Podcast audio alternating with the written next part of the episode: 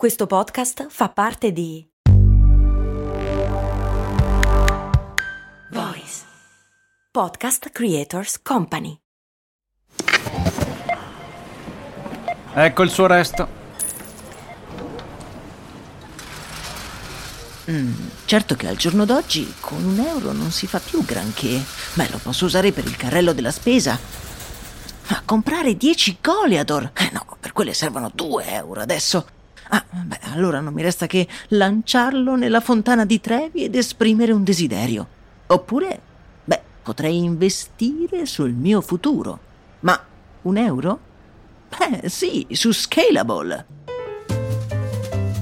Scalable, che supporta anche questo ascolto, è un'app che ti mette a disposizione gli strumenti essenziali per costruire una cultura del risparmio. Ti consente di investire in modo flessibile in azioni, ETF e fondi, creando piani di accumulo automatici a partire da un solo euro.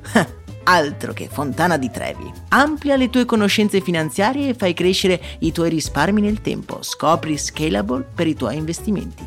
Link in descrizione.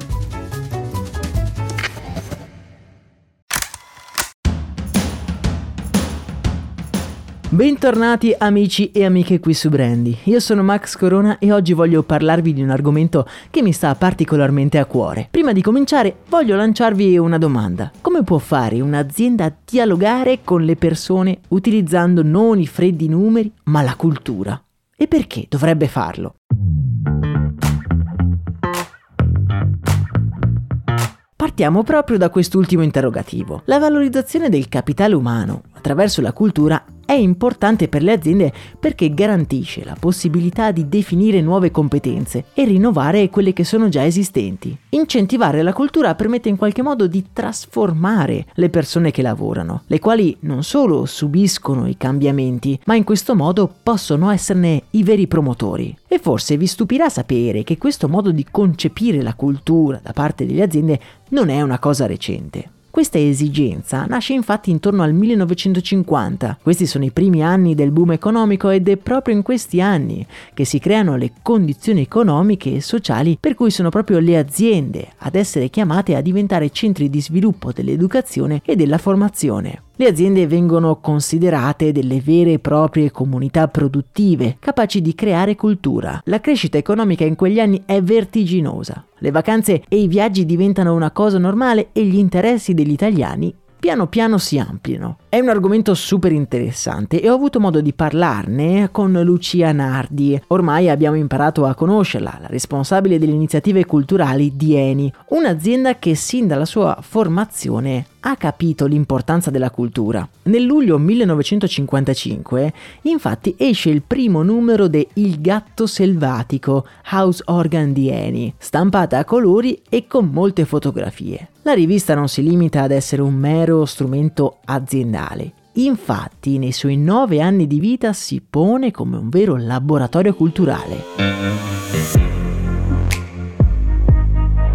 Eni ha come direttore della sua rivista aziendale un poeta, Tilio Bertolucci, il papà di Bernardo Bertolucci, che chiama a scrivere su questa rivista eh, Dessì, Gadda, Calvino, Ginsburg, che ci fanno i letterati in una rivista che dovrebbe raccontare eh, i successi dell'azienda? Semplicemente perché quelli sono anni in cui si pensa che il paese debba ripartire. Ricordiamoci sempre che la guerra è alle spalle e non, insomma, è abbastanza vicina.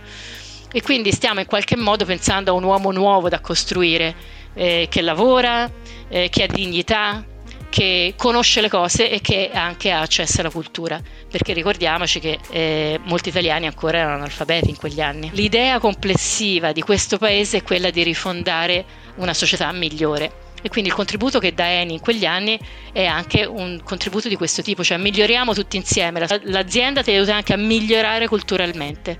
Quindi tu ti sfogli la rivista, ci sono i successi dell'azienda, ma poi ti leggi un articolo scritto da Calvino, per dire. Fotografo molto bene quegli anni del, del nostro paese quando tutti avevano questa grande spinta, questa grande fiducia nel futuro, questa grande voglia di ripartire, che è un, diciamo una modalità molto italiana.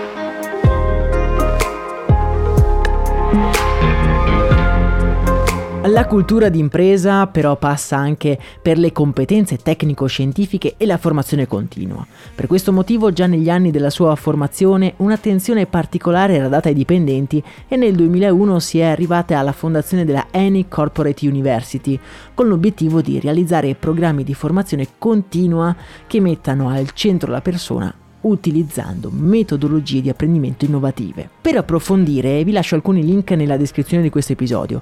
Ringrazio Eni per aver supportato questo ascolto e Lucia per il suo sempre prezioso contributo. Per oggi è davvero tutto, noi ci sentiamo presto, un saluto e un abbraccio da Max Corona.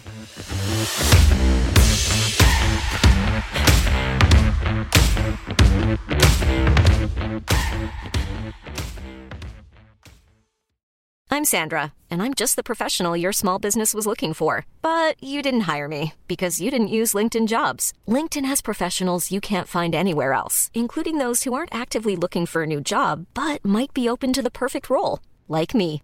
In a given month, over 70% of LinkedIn users don't visit other leading job sites. So if you're not looking on LinkedIn, you'll miss out on great candidates like Sandra. Start hiring professionals like a professional. Post your free job on linkedin.com/people today.